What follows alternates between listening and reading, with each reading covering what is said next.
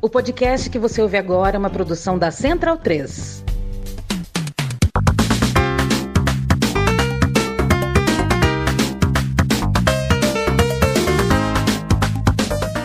Bem-vindo e bem-vinda ao podcast O Monolito. Eu me chamo Leandro Amin, apresento O Monolito e começo hoje mais uma bateria de entrevistas. Chamam isso de temporadas, né? É mais uma bateria de entrevistas, de conversas comigo e com convidados e convidadas. A gente passou uns meses de descanso, mas a gente está de volta e recomeça com o Pablo Villaça. O Pablo é crítico de cinema, é o cara que cuida do portal Cinema em Cena, que eu te convido a acessar, o Cinema em Cena. É um escritor, um cara do audiovisual e que falou bastante comigo sobre isso, claro, sobre o audiovisual no Brasil. E falamos desse Brasil também, falamos bastante de outras coisas, saúde mental, religião, o mercado da arte no Brasil, no mundo. A gente falou sobre bastante coisa, sobre redes sociais, sobre internet e um tanto mais. E eu aproveito para deixar esse lembrete, já que a gente conversou sobre saúde mental, por volta do minuto 39, a partir do minuto 39, a gente conversa sobre depressão e sobre ideação suicida. E se esse é um tema que você não se sente à vontade para ouvir, eu sugiro que interrompa no minuto 39, tudo bem? Deixo meu abraço para o Pablo Villaça, agradeço demais a você que escolheu fazer companhia para a gente, a ouvir a gente no Monolito, e vamos para o papo.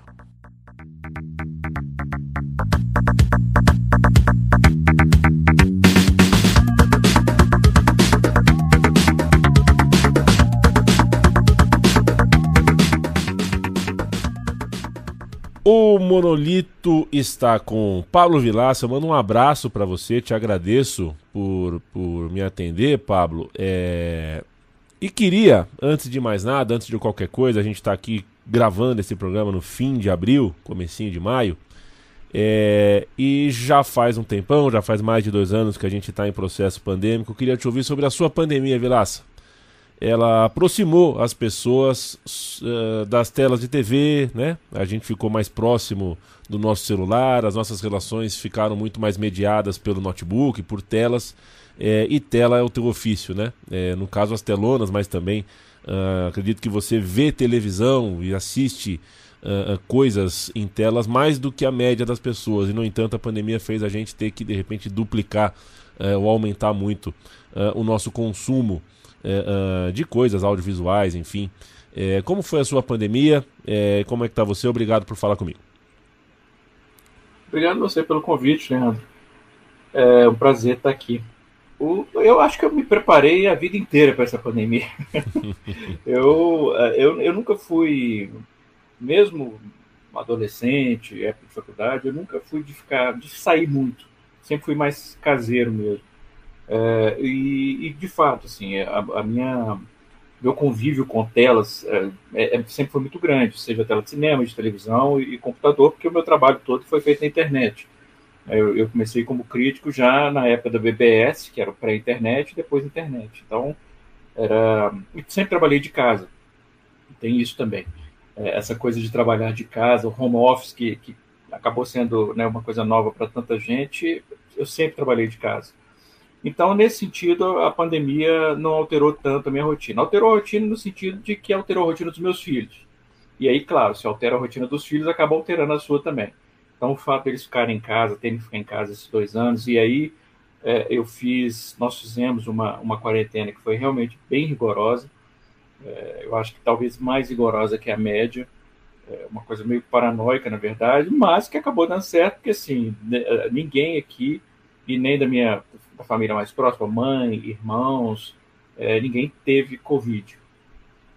E, felizmente, nós não perdemos ninguém também de muito próximo. Nós perdemos parentes um pouco mais afastados, amigos de amigos, pais de amigos, principalmente. Eu tive alguns amigos que, aliás, infelizmente, vários amigos que perderam os pais na pandemia, mas, felizmente, o meu entorno ficou mais tranquilo, porque assim, essa filosofia de levar a quarentena a sério também se aplicou à minha mãe, aos meus irmãos. Então foi difícil, porque uma coisa é você ficar em casa porque você está acostumado e você gosta. A outra é você ficar em casa porque você tem que ficar em casa. Né? Psicologicamente isso muda as coisas. E o que mudou também é que, embora eu, como eu falei, eu nunca tenha sido muito sair, a bar, essas coisas, tinha a coisa de encontrar com a família, a família mais estendida, né? Não só a mãe e os irmãos, com frequência, que a gente não pôde fazer isso. E viajar é uma coisa que me afetou bastante, porque eu viajava muito, assim, pelo menos metade do ano eu ficava fora de BH, ou viajando com os cursos, né, que eu ministro pelo país afora desde 2009, ou em festivais. E esses 2 anos, não, foi realmente só em casa. Primeira vez que eu vou viajar agora para um festival, aliás, primeira vez que eu vou viajar desde o início da pandemia, para agora, em maio. Então, quer dizer, 2 anos e meio, né? Dói, mas é como você disse, assim como você disse da sua família, né? Eu também tenho a felicidade de poder falar o mesmo da minha, e quando se reuniu pro último Natal, foi gostoso olhar no olho das mais velhas, dos mais velhos, e saber que teria sido muito mais difícil se alguém tivesse fingido que não existe. O que existiu e continua existindo. Falando em existir e continuar existindo, Pablo Villaça, você em uma altura da sua vida se entendeu ateu, ou pelo menos não partidário da religião formal, né? Não ateu mesmo. Um ateu, né? E você também, em um outro momento da vida, entrou na medicina, né? Começou a estudar a medicina e achou que não era esse o teu futuro, deixou a medicina de lado. A medicina mexe muito com a coisa da crença na ciência e tudo mais. Eu quero saber se as coisas têm relação. Não, nenhum, ao contrário. No meu tempo na medicina, boa parte dos meus professores e a maioria absoluta dos meus colegas não só acreditavam em Deus, como eu ouvi menções a Deus dentro do hospital, por parte dos professores, algumas vezes. Eu não acho que necessariamente a medicina... eu não sei, eu nunca li nenhum estudo, e eu sempre hesito fazer qualquer afirmação sem ter dados para comprovar. Mas eu tenho a impressão, pelo meu tempo na medicina, eu fiquei até quando eu saí do curso, eu estava indo para o 8º período, então cerca de 4 anos. Eu não tive a impressão de que na medicina havia um número menor de pessoas que acreditassem em Deus, ou um número maior de ateus. Não, talvez houvesse um número maior de agnósticos. Fiz até um trocadilho sem querer, dizendo que na medicina havia um número maior de agnósticos. Mas, realmente, assim, agnósticos havia um número maior, mas ateus não. E mesmo na época da medicina, eu acho que, deixa eu ver, 94, 98, eu ainda acreditava em Deus. Quer dizer, eu sempre tive dúvidas fortes, sempre. Mas é aquilo, eu nasci no Brasil, e no Brasil, pelo menos quem nasceu na década de 70, a definição de fábrica é católico. Então eu nasci, minha avó, minha mãe, acho que na época era católica, hoje não é mais, hoje minha mãe é espírita, há muito tempo, inclusive, algumas décadas. Mas, então tinha aquela coisa de, embora nunca tenha tido essa coisa de igreja e tal, a gente acreditava. Eu rezava à noite, na adolescência, toda noite antes de dormir, eu tinha o hábito de rezar um Pai Nosso, Ave Maria, eu não sei o nome da oração, aquela do assim, até hoje, Santo Anjo do Senhor, meu zeloso guardador, você te me confiou, é piedade divina, você me rege, guarda, governa, ilumina, bem. Eu rezava todas as noites. E aí, e isso até uns 20 poucos anos, e aí eu comecei realmente a questionar isso, por que era que eu insistia em acreditar em uma coisa na qual eu não acreditava de verdade.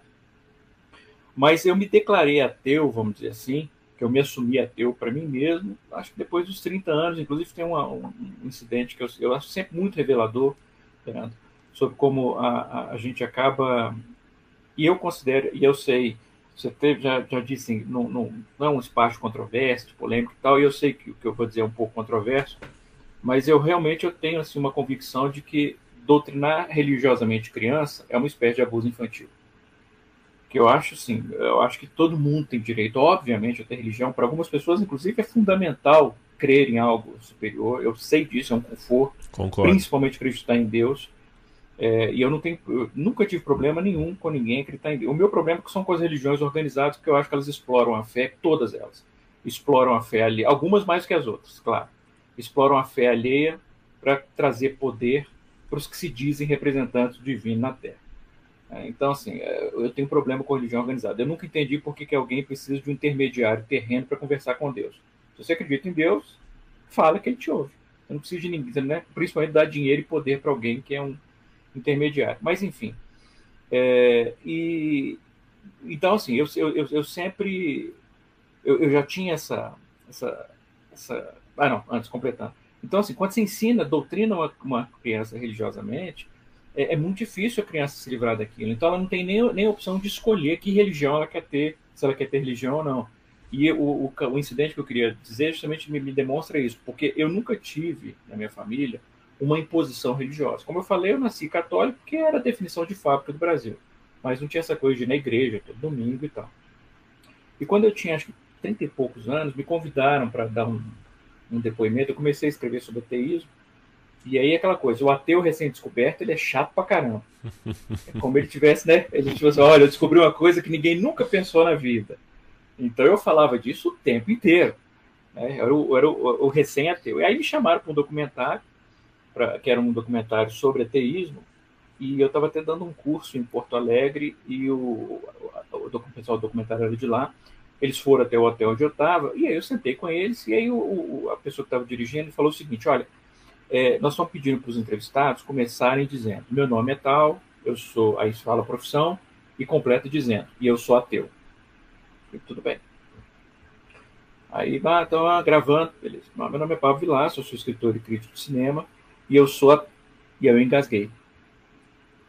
E eu fiquei muito impressionado com isso, porque era a primeira vez que eu ia dizer em voz alta, já tinha escrito, mas era a primeira vez que eu ia dizer em voz alta, assim, fazer a declaração, eu sou ateu. E foi como se meu corpo tivesse tentado me, sabe, assim, é isso.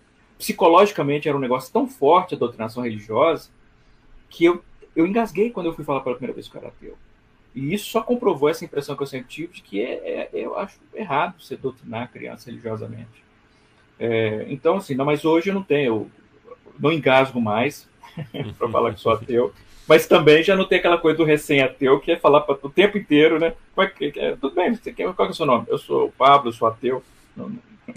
Isso pode ter surgido depois na conversa, mas não é mais fundamental. Pablo... Você deve ter visto, assim, eu falo muito, né? Assim, então você pode me sentir à vontade para me cortar. Tá. Mas é esse o objetivo mesmo. Do contrário, não estaríamos em um podcast. Ô, Pablo, olha só. Até a pandemia chegar, na pandemia a gente interrompeu um dos podcasts da casa sobre cinema nacional, Central Cine Brasil, cujo time mando um grande abraço. Enfim, a Central 3 aqui, onde a gente está falando, é um estúdio independente, o Central Cine Brasil. Então, era um podcast também independente, um veículo independente, que tomou muito não na cara quando buscou credenciamento para festivais pequenos, lançamentos pequenos, médios e grandes, né?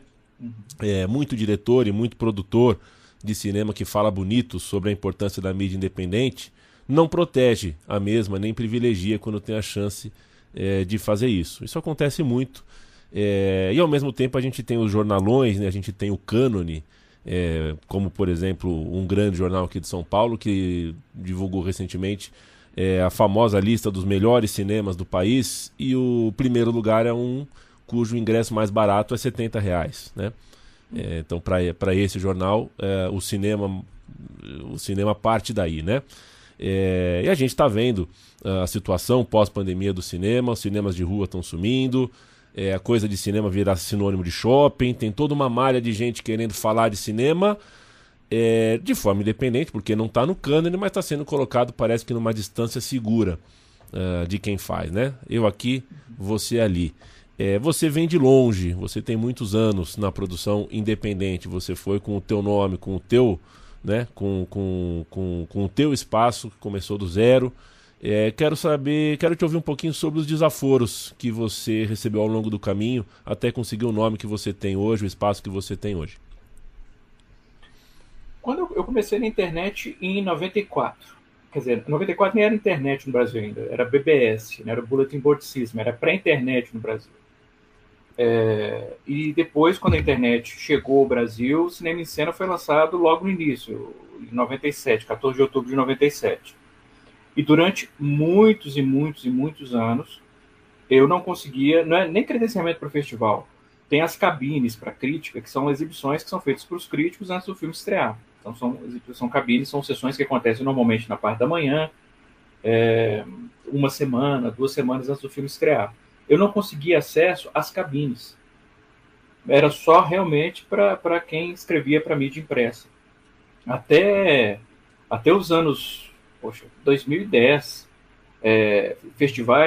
alguns festivais, eu não conseguia credencial. E quando eu conseguia credencial, eram credenciais inferiores às credenciais do menor jornal que você imaginar de qualquer lado do país. Se você pegar, por exemplo, um jornal de uma circulação de, sei lá, 5 mil exemplares no interior aqui de Minas, por exemplo, a possibilidade de um cara que fosse com o nome desse jornal conseguir uma credencial melhor do que a minha num festival brasileiro, por exemplo, a Mostra de São Paulo, era maior do que a minha.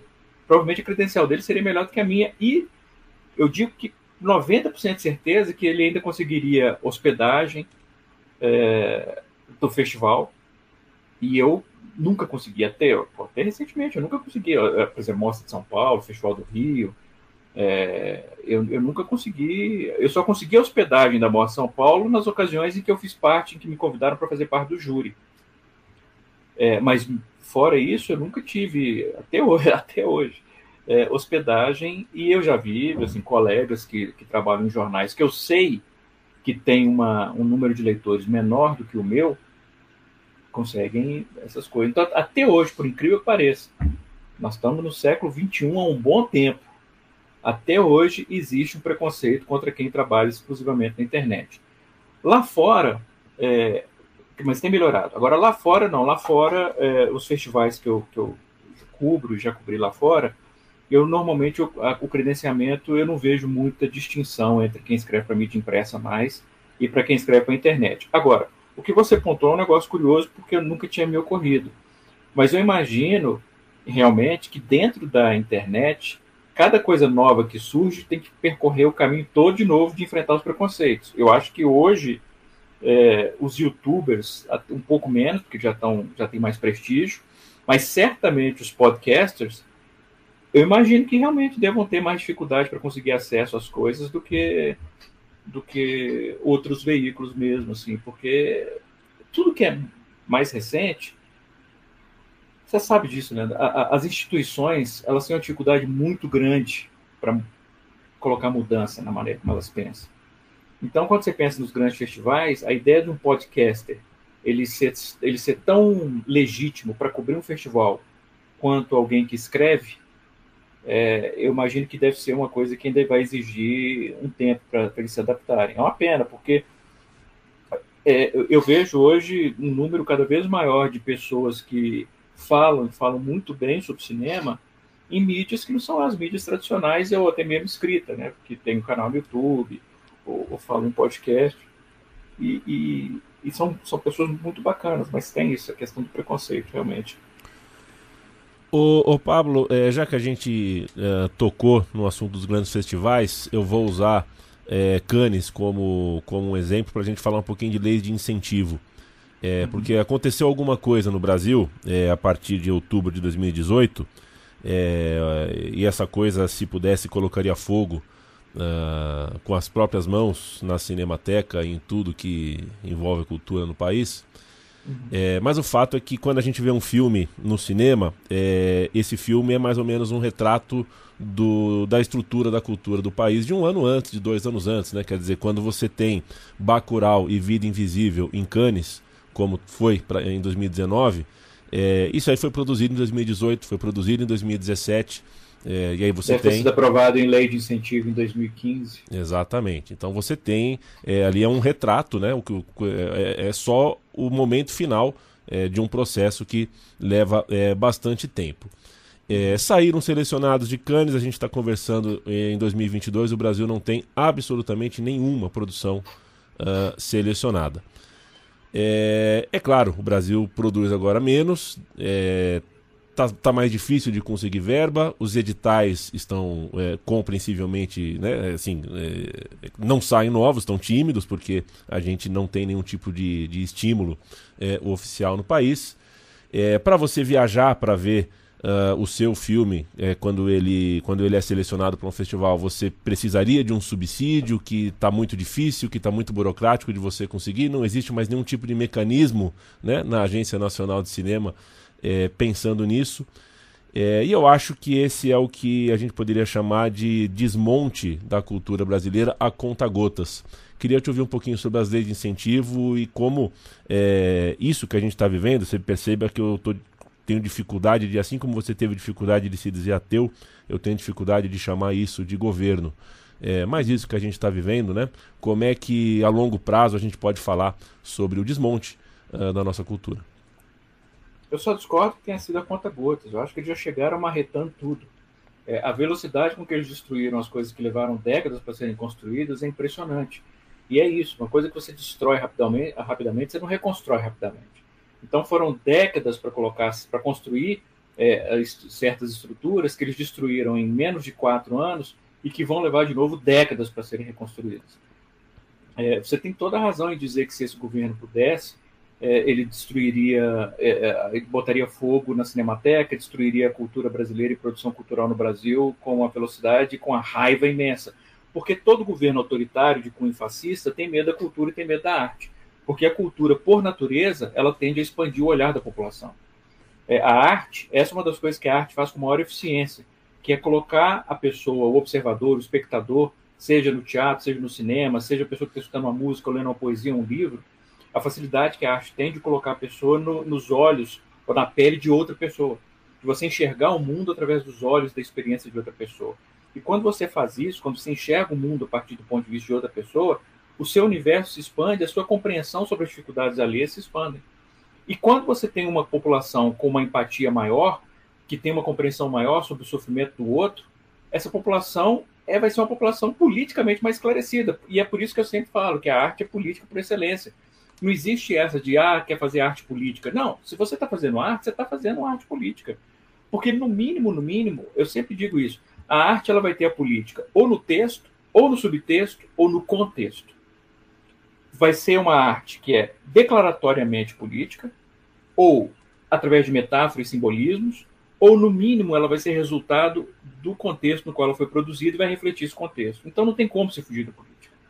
E o governo de cunho fascista, autoritário, principalmente que é um governo, pessoas que são regidas ao ódio, intolerância, que tem pavor do que é diferente, e esse pavor se manifesta em raiva e vontade de destruir, é um governo que ele tem a vontade e o impulso e vai fazer, quando tiver o poder, de destruir qualquer acesso à produção cultural. Ou então vai desvirtuar completamente o propósito. Eu acho muito irônico que essas pessoas tenham durante anos falado, por exemplo, que a Lei Rouanet ou que o incentivo público à cultura tenha sido com viés ideológico, sendo que se você for ver os projetos aprovados no governo Lula, no governo Dilma, até no governo Fernando Henrique também, eram projetos que eles eram plurais. Você tinha projetos de todo tipo, você tinha projetos que eram projetos e filmes, sim, conservadores, que eles tinham nascido de editais. Hoje, primeiro, editais que já haviam sido aprovados, eles barraram a liberação do dinheiro porque, por exemplo, acharam que era ativismo, ou seja, LGBT ou da comunidade negra, e aí barraram a liberação. E, ao mesmo tempo, nós vimos recentemente a liberação de verba para aprovar um projeto que abordava armas de fogo. Isso é que é aparelhar. Eu acho que eles fazem isso muito bem. Eles acusam o outro lado de fazer o que eles fazem, de aparelhar, de usar ideologicamente as instituições. E o que a gente vê hoje é resultado, como você falou, quando a gente fala de cinema é uma arte, primeiro, que é coletiva, segundo, que é cara, e terceiro, que é demorada. Então, o que a gente está vendo agora é o resultado do que o governo começou a fazer em 2018. Porque, como você mesmo apontou, em 2018, 2019, os projetos que ainda estavam sendo lançados eram projetos que tinham sido iniciados bem antes da última eleição presidencial. Agora não, agora a gente está vendo os resultados. E eu acho que o fato de a gente não ver nenhum filme em Cannes e provavelmente a participação do Brasil em festivais internacionais nos próximos 2, 3, 4 anos vai ser bem complicado, a não ser se a gente, né, puder contar com a garra, com a perseverança daqueles produtores culturais que vão e colocam dinheiro próprio ou fazem na garra, todo mundo trabalhando quase de graça, o que é absurdo, porque ninguém deveria trabalhar de graça em qualquer área. E essa é outra falta de compreensão, ou não é falta de compreensão, é cinismo mesmo, porque a área cultural no Brasil rende milhares e milhares e milhares e milhares de empregos. É muito emprego e é algo que fomenta a economia brasileira, a produção cultural. E a gente tem que ver as pessoas tendo que ralar, trabalhar de graça, se quiserem continuar fazendo o que elas sabem fazer e fazem muito bem para representar o Brasil. O Brasil, e eu falo isso sem qualquer medo de soar ufanista, eu falo isso como quem vai a muito festival internacional e que vê muito filme por ano. O cinema brasileiro, eu detesto a palavra patriotismo, detesto. Eu realmente, agora eu me escapo a quem falou, mas é uma frase, enfim, célebre, que o patriotismo é o último refúgio do covarde. Eu acredito nisso. Acho que você definir a sua lealdade a partir de fronteira geográfica é uma estupidez imensa. Então, patriotismo é uma palavra que eu detesto. Então, não corro o risco de ser acusado de ser patriota ao falar isso. Não é patriotismo, é reconhecimento. O cinema brasileiro é um dos melhores cinemas do mundo. Eu vejo isso todo festival internacional que eu vou. As filas para os filmes brasileiros, o reconhecimento dos filmes brasileiros na crítica internacional, em premiações. O único lugar que o Brasil tem dificuldade para ter o seu cinema reconhecido é no Brasil. Lá fora é unanimidade a qualidade do cinema brasileiro. E agora a gente vai ver isso, é um desmonte. No último Festival de Cannes, antes da pandemia, o governo não ofereceu nenhum tipo de apoio, por exemplo, porque, por exemplo, Cannes ele tem um setor que é o setor das exibições, que é são os festivais, né, a Santa Regara, a Mostra Competitiva, etc. Mas tem um setor que é o setor marché, mercado, que acontece paralelamente ao festival, inclusive no próprio Palácio dos Festivais, onde os países montam estandes, e esses estandes eles têm vários propósitos, que é, por exemplo, atrair produtores de outros países para filmarem no seu país, ou seja, atrair dinheiro estrangeiro para o seu país, ou estabelecer acordos de coprodução com outros países, ou para ajudar a vender os filmes para outros países, filmes que já estão produzidos ou em fase de finalização. Então é um negócio que é importantíssimo para a economia do país. Não, nem estou falando para a produção cultural, óbvio, mas para a economia do país. E em Cannes, o Brasil sempre teve um stand, e eu sempre que eu vou a Cannes eu mostro isso para os meus leitores, eu tiro foto, faço story no Instagram, faço vídeo e tal. O stand do Brasil em Cannes sempre foi um stand de destaque, tanto em termos de espaço que ele ocupa, quanto na localização que ele tem, que era sempre a mesma, dentro do Palácio dos Festivais. Na última edição, e o governo, a Ancine, sempre ajudava, porque entende isso. É um pensamento estratégico. Você não está fazendo aquilo ali só para beneficiar meia dúzia de pessoas. Aquilo ali é um investimento na economia do país. Na última edição do Festival de Cannes, antes da pandemia, o governo brasileiro, já sob essa gestão monstruosa, se negou a ajudar. Os realizadores, os produtores brasileiros, tiveram que fazer quase que crowdfunding para poder representar o Brasil em Cannes para trazer dinheiro para o país, cara. Então, assim, é um ódio tão grande que essas pessoas têm e é um medo tão grande que elas têm da cultura que elas não hesitam em sabotar a economia do país se isso for ajudá-los a diminuir a produção cultural. É um negócio inacreditável. E doloroso de saber. Agora, pegando carona em parte da sua resposta, claro, estou sendo irônico aqui, né, mas você citou o patriotismo, né? E tem uma questão que a gente deve comemorar de maneira, entre aspas, patriótica na televisão e no cinema brasileiro, que é a lei da cota de tela, né? É algo relativamente novo. Assim, se você não entende por que que o SBT não passa 100% de Chaves, Um Maluco de Pedaço, Um Maluco no Pedaço e outros enlatados, né, de fora do país, é por causa disso, né? É uma lei que exige que determinado número da produção brasileira na TV seja produzida aqui, seja da indústria brasileira. os canais fechados, os abertos também, os fechados, tiveram então que comprar a coisa brasileira, produzir ou comprar, e uma das consequências disso é que os canais a cabo passaram a produzir, mas a gente tem hoje um outro cenário em relação ao que a gente tinha antes dessa lei. Só que com o streaming, né, Pablo, a coisa não está tão regulamentada. Significa, por exemplo, dizer que se a Netflix, com a queda de, né, tá num problema aí, semana passada a gente leu que caiu 200 mil assinantes, uma coisa, se a Netflix quiser não produzir mais nada no Brasil, ela não produz, né? Fatura pra cacete com os nossos assinantes, mas na hora de fortalecer a indústria, elas não têm por lei essa obrigação, elas não têm nenhuma contrapartida de produção com a gente. Hoje se vê muito streaming, as pessoas estão se habituando, né? Eu sempre uso como parâmetro tal, as pessoas de outra geração da minha família, né? Minha mãe, agora eu falo streaming, minha mãe sabe do que se trata, né? Então as coisas estão mudando, sabe que essa parafernália da TV, liga aqui, liga ali, é esse botão, esse HDMI. A gente está nessa era, mas a estrutura continua frágil, principalmente para a nossa indústria. Eu queria te ouvir como isso pode ser regulamentado, na tua opinião, como é que você enxerga esse cenário. Que é outra palavra que essas pessoas morrem de medo, que é regulamentação. Elas ouvem a palavra regulamentação e já começam, né, a ficar, meu Deus, isso é autoritarismo. E não, é como você mesmo falou. A regulamentação, o objetivo da regulamentação não é podar negócio, é proteger a população, é proteger a sociedade. Porque, vamos pegar um exemplo, por exemplo, da aviação civil. Vamos desregulamentar, por exemplo, das aéreas não terem mais que arcar com fluxo. Você tem que pagar pela bagagem, se você quiser enviar. Elas não precisam mais incluir a bagagem no preço da passagem. Você já comprou a passagem, você tem direito à bagagem. Vamos regulamentar isso. Isso é um exemplo. E aí você vê essas pessoas dizendo, não, tá certo. Porque o que vai acontecer é a ideia estúpida do mercado, do livre mercado. Né? O mercado se regulamenta sozinho. Isso é a maior estupidez que qualquer pessoa com 2 neurônios vê onde está a falha disso. E a falha disso está na cobiça das corporações. Não existe isso de repassar o ganho para o consumidor final. Então, não, vamos regulamentar. Porque o que vai acontecer é o seguinte, como as aéreas não vão ter que arcar mais com os custos das bagagens de todo mundo, quem for viajar só com bagagem de mão, por exemplo, vai poder pagar menos. Então, na verdade, isso vai ajudar o consumidor. O que aconteceu? As aéreas começaram a cobrar caro, inclusive, pelas bagagens, e as passagens aumentaram.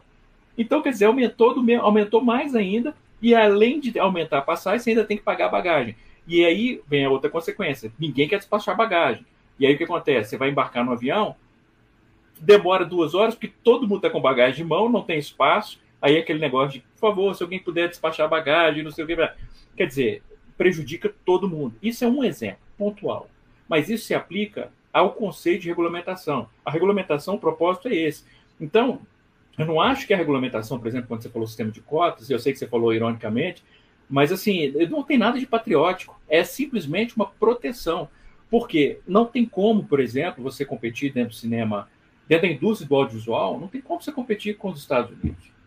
É impossível, porque eles têm um esquema, e olha a ironia, eles têm um esquema de protecionismo da produção deles que é imenso. Então, eles se protegem e eles produzem muito. E eles produzem com dinheiro. Então, se depender do país, se a gente não tiver algum tipo de limite, de cota, para a gente ter um mínimo de telas exibindo produção brasileira, o que ia acontecer é que ia ter 100% exibido, nem é cinema europeu, ou cinema japonês, ou cinema, né, asiático, de modo geral, ou não. Era só filme hollywoodiano. Quando, por exemplo, e eu sempre ilustro isso, uso esse exemplo, para mim é um exemplo extremamente ilustrativo. Quando o último Vingadores estreou, Vingadores Ultimato, tinha um filme brasileiro, acho que era com a Ingrid Guimarães, era uma continuação de uma comédia com a Ingrid Guimarães. Era a parte 2 ou a parte 3, enfim, era uma continuação de uma comédia com a Ingrid Guimarães. Ela tinha estreado uma semana antes. Ela tinha ido super bem nas bilheterias. Muito, muito, muito bem nas bilheterias. Na segunda semana que ela estava em cartaz, estreou Vingadores Ultimato. Desapareceu o filme da Ingrid Guimarães das telas. De Pernas pro Ar. De Pernas pro Ar. Ele estava indo, era o 2, eu acho. Ou 3. Ele estava indo bem nas bilheterias. Normalmente ele ficaria. Mas o que acontece, e isso é mais perverso ainda, não é só a questão do Ó, é claro que os exibidores vão querer exibir Vingadores, que vai ter um público muito maior. É mais perverso do que isso. Porque quando não tem regulamentação, e a Disney, por exemplo, faz isso no mundo inteiro, é notório isso. Ela chega, por exemplo, aos exibidores e fala: você quer exibir Vingadores? Quer. Claro que eu quero, vai dar dinheiro. Tá. Você tem 10 salas, né? Eu quero que você exiba o filme em 8 dessas salas. Ah, mas a gente não pode, porque tem outros filmes. Bom, você que sabe. Ou você exibe em 8 salas, ou você não exibe o filme. E eles fazem isso, inclusive, com outras produções. Eles pegam, por exemplo, pegam uma comédia romântica que eles produziram e falam assim: olha, eu quero que você coloque essa comédia romântica em 5 salas. Ah, mas eu acho que não vai ser bacana, a gente não vai ter público para essas 5 salas, e tem outros filmes. Bom, você sabe que nós vamos lançar o Vingadores no final do ano. Você vai querer exibir Vingadores? Então é isso. A Disney, por exemplo, e não é só a Disney, mas a Disney é o maior exemplo disso atualmente. Ela faz isso no mundo inteiro. Então é por isso, e isso não é coisa de brasileiro, não é coisa de esquerdista, não. Você vê isso nas indústrias de muitos e muitos países. Por exemplo, na Europa, todos os países, praticamente, eles têm dois elementos de proteção à produção cultural que no Brasil eles acusam de ser coisa de esquerdista, que é lei de incentivo, que é o Estado patrocinando produções, você vai encontrar isso em praticamente todos os países da Europa, e cota de tela, limite de produção estrangeira sendo exibida. Por quê? De novo, porque não há como você competir com os Estados Unidos. Os Estados Unidos já colocaram um monte de... E os Estados Unidos também tem, vale dizer, essa coisa de esquerdista que é, por exemplo, incentivo fiscal. Os Estados Unidos faz isso. Tem muitos estados norte-americanos, eles têm, se você for filmar aqui nesse estado, você vai ganhar um incentivo fiscal, um abatimento do imposto, um retorno do dinheiro que você investir através de isenção fiscal na sua produção. É só no Brasil, é só nessa mentalidade dessas pessoas estúpidas, tacanhas e cheias de ódio, que você regulamentar, que você proteger o seu mercado é algo de esquerdista. Eles adoram se dizer patriotas, mas ao mesmo tempo eles escancaram todas as portas possíveis para os estrangeiros, especialmente os Estados Unidos, virem aqui e destruírem o que a gente produz. Que patriotismo é esse? Que patriotismo é esse que você está o tempo todo disposto a sacrificar, a destruir o que é nosso para favorecer os Estados Unidos? Que patriotismo é esse? Que é muito simbólico, você fazer bater continência para a bandeira americana. Que patriota é esse? Quer dizer, além de tudo, além de patriotismo ser um termo que eu detesto, é um patriotismo desse povo que é um patriotismo ainda extremamente falso. É hipócrita, demagógico. Enfim, eu fico muito irritado com isso, porque o que eu vejo hoje é que nós temos, como eu falei, artistas que são brilhantes. O nosso cinema é um cinema maravilhoso. O cinema que o Nordeste produz, então, é um negócio assim, é inacreditável que se produz no Nordeste. Pernambuco, principalmente, mas não só Pernambuco, mas Pernambuco, então é algo que é de conhecimento de todo mundo. E esses caras produzem por amor. E não devia ser assim, porque em país nenhum avançado no mundo, você obriga o artista a morrer de fome. É só no Brasil que tem essa ideia de, você quer fazer arte? Então faça sem qualquer tipo de apoio. Gente, cultura é a identidade de um país. Eu acho que um patriota devia defender a identidade do seu país. E o que esse povo faz o tempo todo é destruir essa identidade. E eu moro em Maceió, sabe, Villaça? Eu gostaria muito que essas... Bom, eles sabem, né? Mas tem muita gente que eu gostaria que fosse lá para Maceió ou para outras localidades do Nordeste e conversasse sobre os que lá nasceram e viveram, sobre como foi sair do cinema após Bacurau, por exemplo. Né? Uhum. Porque é isso, né? Aí a arte traz identidade, traz orgulho, traz autoestima. Então um pouquinho da resposta está por aí. Aliás, né, a gente está vivendo um momento em que um cara do tamanho do Lázaro Ramos tem que vir a público, usar suas redes sociais para pedir para as pessoas irem ao seu filme, à medida provisória, ao seu lançamento, para que ele na segunda e na terceira semana tenha mais salas, não saia do cinema. É como se, enfim, antes de qualquer coisa, depois de produzir tanto e antes de entrar no ar, entrar em cartaz, você ainda precisasse ter essa briga narrativa com os blockbusters, que são os fiadores econômicos aí do grande cinemão. Ô Pablo, é o seguinte, não vou falar nenhum segredo para você, né? Para muitos você é o chato das redes sociais. Essa é uma opinião que você sabe que muitos têm. Eu escrevi muitos anos sobre futebol, né? Então eu também sou E olha que o público do futebol é muito mais disposto a ofender do que o público do cinema. Então, já sofreu... Não subestime os fãs da Marvel, por favor. Perfeito. A Marvel dá para comparar com um time médio grande aí, de fato. Mas, enfim, né? Eu já me machuquei muito com isso. Já li coisas, né, escrevendo 4 anos, por exemplo, para a ESPN sobre futebol. Já fui ofendido e já levei pro travesseiro. Algumas coisas já conseguiram me machucar e furar a minha bolha. Você usou seus espaços, e usa já há alguns anos, seus espaços de conversa com o público para falar sobre depressão, sobre saúde mental, tudo que isso envolve, né? E como alguém que tentou e tenta fazer o mesmo e falar sobre isso, talvez sem muito sucesso, porque é difícil sair da boca, é difícil conseguir se posicionar, porque a gente pensa em como a família vai reagir, como os amigos, como as amigas vão reagir depois disso. Eu queria te ouvir sobre o que acontece depois de você se posicionar, como se posicionou publicamente. Isso ajuda muitas pessoas, mas de repente, não sei, né? Quero te ouvir sobre a publicidade disso. Muda alguma coisa no seu dia a dia, com as pessoas, com a família, enfim. É o tema mais candente que a gente tem na sociedade hoje e, no entanto, a gente parece que tem que driblar a sensação de que trata-se de um tabu. E um tabu do qual você, né, é um tabu que você enfrentou e enfrentou muito bem. Então, junto com a pergunta vem o meu abraço, o meu parabéns para você por isso. Obrigado, querido. Hoje eu não encaro mais como tabu para mim. Eu não tenho qualquer dificuldade. Minha família, eu nunca escondi da minha família a questão da depressão, das dificuldades em relação a isso. O que eu durante muito tempo escondi, foram os dois quase suicídios, porque aí já é uma coisa que é mais complicada, machuca, e eu tinha muita preocupação, por exemplo, dos meus filhos ou da minha mãe, como eles iam ficar machucados com isso, e, né? Mas foi o que foi mais complicado falar sobre. Mas em relação à depressão, dentro da família nunca tive dificuldade, sempre tive o apoio.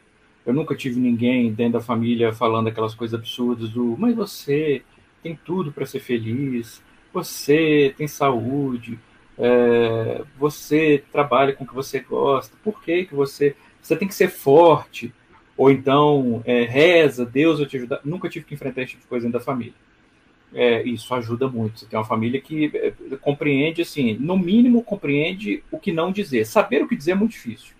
Para qualquer um que convive com alguém que sofre depressão, é difícil saber o que você... Aliás, eu que enfrento, né, que lido com a depressão desde os 15 anos, mais de 30 anos lidando com a depressão, quando eu estou conversando com alguém que está numa crise depressiva, eu tenho dificuldade de saber o que falar.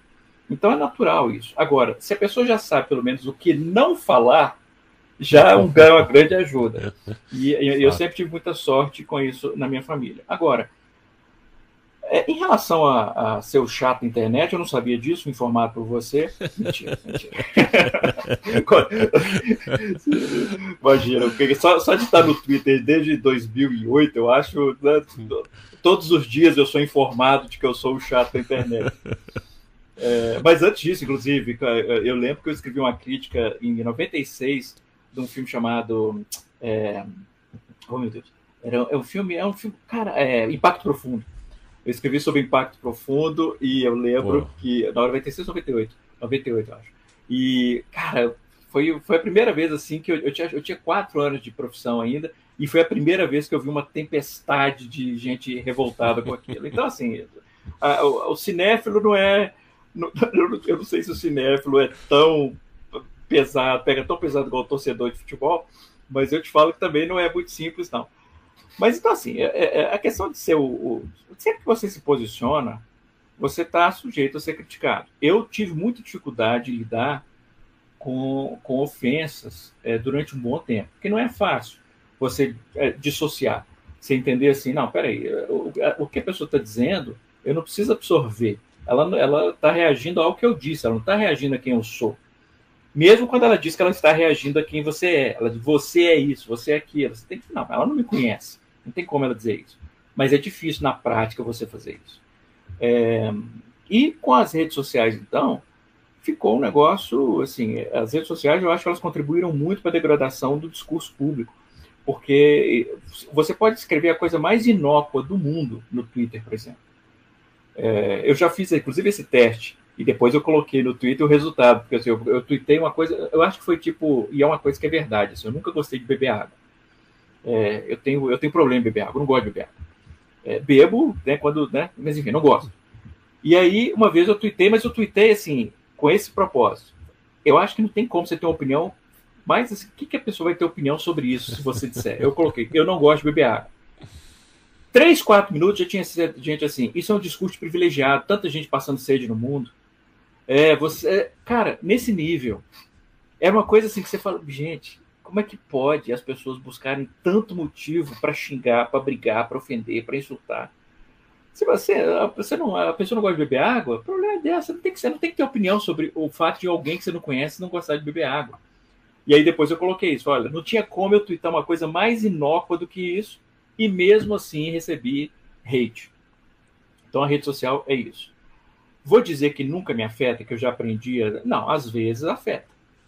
Não tem como. E aí eu não acho nem que é por causa da depressão, Leandro. Eu acho que aí é por causa... É por ser humano. Sim. Então, não tem como. Inclusive tem certos momentos em que... às vezes você tuita uma coisa de modo infeliz. Às vezes até a sua opinião, por exemplo, é válida, mas você tuita de uma maneira infeliz. Um exemplo recente. Will Smith deu um tapa na cara do Chris Rock. Eu, Pablo, eu tenho a convicção de que você não agride uma pessoa fisicamente por algo que ela disse. Não interessa se foi ofensivo, não interessa. Você responde, principalmente um cara igual o Smith, que ele tem a maior plataforma do mundo, ele ia poder discursar dali a minutinho. Você subir no palco na frente de milhões de pessoas e dar um tapa na cara de outra pessoa, para mim não existe justificativa para isso. E eu defendo essa opinião confortavelmente. Eu me expressei de uma maneira, eu acho que foi errada a maneira como eu me expressei. E aí, durante 3 dias, houve todo tipo de coisa que você imagina. Eu acho que se eu tivesse num palco, eu que ia apanhar.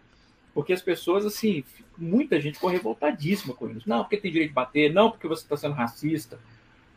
Que é uma coisa que até hoje eu realmente eu tenho dificuldade de entender. O racismo em você condenar um homem negro batendo em outro homem negro. Mas, enfim, me chamaram de racista, me chamaram de um monte de coisa.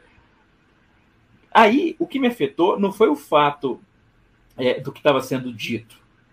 É a quantidade, porque eu acho que as pessoas não têm muita noção disso, que quando você tem atinge um certo número de seguidores em rede social, a quantidade de mensagens que recebe é muito grande, pode ser muito grande. Então, de repente, você receber 5, 10 mensagens de ódio é uma coisa.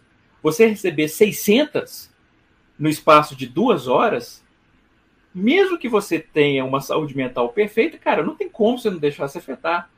Então, assim, tem momentos em que são mais difíceis. Mas eu, de modo geral, hoje, eu consigo só assim, a pessoa manda uma mensagem de insulto, eu ou silencio ou bloqueio. E esqueço daquilo imediatamente. Pronto, saiu. O que me espanta, Leandro, e aí vem a sua pergunta diretamente sobre a depressão. O que sempre me espanta, me choca e me entristece é perceber o número de pessoas que estão dispostas a usar a doença do outro como arma. A quantidade de vezes que alguém usa a minha depressão para me atacar. Seja dizendo, é por isso que você é infeliz. Ou indo além e dizendo, você devia se matar. Por que você não se mata? E isso me choca. Me choca. Porque eu jamais diria uma coisa... Cara, eu jamais diria uma coisa dessa pro Bolsonaro. Eu posso dizer assim, pô, eu queria que esse cara morresse.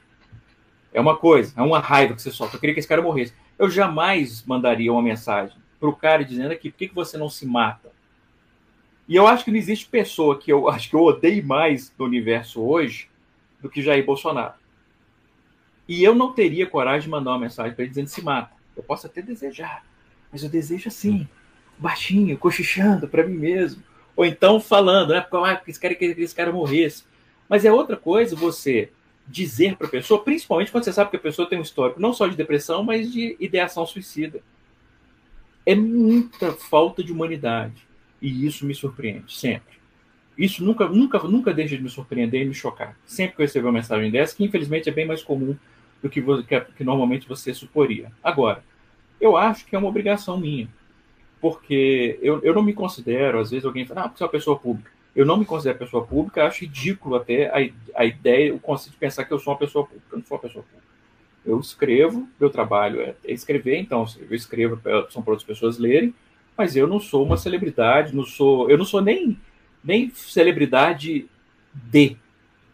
Então, assim, eu não me considero uma pessoa pública.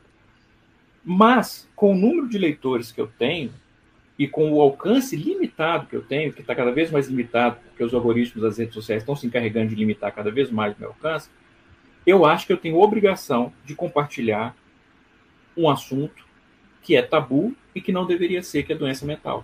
É dizer, você não precisa ter vergonha por ter depressão. É uma doença. Uma doença você trata. Você não se envergonha. Você não vai culpar ninguém por ter câncer, por ter reumatismo. E é preciso as pessoas entenderem isso, porque a depressão é uma doença que você quebra um osso. Você pode não falar daquilo, seu osso vai se curar. Mas a depressão, se você sufoca, ela se torna pior. Então faz parte do processo de você lidar com a depressão, você poder falar sobre a depressão. Não precisa falar publicamente, mas é importante você falar. É importante você buscar tratamento. E eu acho que qualquer um que tem um alcance mínimo e que conhece de perto uma doença como a depressão, tem a obrigação de falar. E o hate independe disso. O hate sempre virá. Rede social é isso. Pablo, assim, né, depois... O que eu não esperava era tomar hate nesse podcast. Você me chamar de o chato da internet, porra. Eu estou abrindo aspas para outrens. Aliás, quero mandar um grande abraço para o Luiz Felipe de Carvalho, que é meu primo lá de São José dos Campos, e o cara que mais queria que essa conversa tivesse acontecido, porque fez todos os seus cursos, lê tudo que você... escreve, ouve tudo que você fala. Diante dessa última resposta, pra ele, então. Um abraço e um beijo, saudade do meu grande primo. E depois da sua resposta, só lembrar, né? Falar é importante, até porque 90% das pessoas ou mais não tem condições de pagar uma terapia, mas entrar em cvv.org.br é de graça. cvv.org.br é importante você ter esse endereço e essa noção de que tem pessoas ao redor com ouvidos para te ouvir. Ô Pablo, muito obrigado por falar com o Monolito. A crítica, né? Crítica não é ataque, né? Se você procurar no dicionário o que é crítica, não é falar mal das pessoas, é crítica, né? Vem da raiz da palavra, você discutir algo a partir de critérios. Exatamente. E é claro, as pessoas, a gente está vivendo, né, principalmente depois de algo que aconteceu em 2018 nesse país, existe uma rejeição a tudo que pareça intelectual, a tudo que pareça pensante, mas a crítica ela está aí para ser ouvida e na hora de discordar, que se discorde sempre no tom correto e enfim... O tom correto não é que tem um jeito certo de você falar com as pessoas, mas a recíproca, né? Se eu tô falando com você no volume 2, não me responda no 10, né? Se eu tô te falando em português, não me responda com caps lock em 1000 idiomas, que eu não sei, os idiomas dos teclados raivosos aí que transformam FDP, CTZ, tudo esse mundo de palavra maluca. Dizer, e você sabe que é um negócio curioso, né? Porque as pessoas elas não têm noção, acho que elas perderam um pouco a noção de civilidade. Acontece muito, por exemplo, de eu receber uma ofensa pesada no Twitter, por exemplo, ou a pessoa insulta, ela manda, que idiotice isso, aquilo e tal. Aí você bloqueia a pessoa fala assim, gente, eu não disse nada para ele me bloquear. Como eu não disse nada? Você nem percebeu que você insulta? As pessoas perderam, eu acho, um pouco da noção disso que você está falando, que é a proporcionalidade na resposta. Perderam. Então, e se forem me xingar e nos xingar, xinguem com as palavras inteiras, tá? Se deem o trabalho de escrever caralho, né? CRL. Ah, não, aí eu não faço questão, não. Pode me chamar só de FDP mesmo. Eu não preciso ouvir, eu não preciso ler a palavra, eu já entendi, tá bom. Pablo Villaça, prazerzaço falar contigo, companheiro. E a gente tá aí, a gente se encontra por aí. Valeu demais. Obrigado você pelo papo.